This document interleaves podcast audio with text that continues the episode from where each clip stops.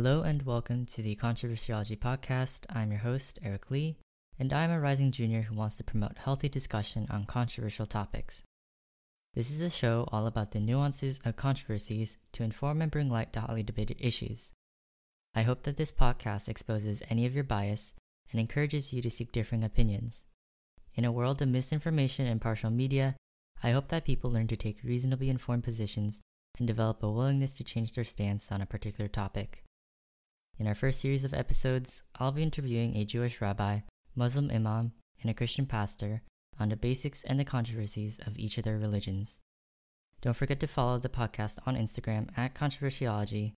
Feel free to leave advice for what could be improved. Any feedback would be greatly appreciated. Most importantly, don't forget to tune in for a healthy dose of controversy. I hope you enjoy.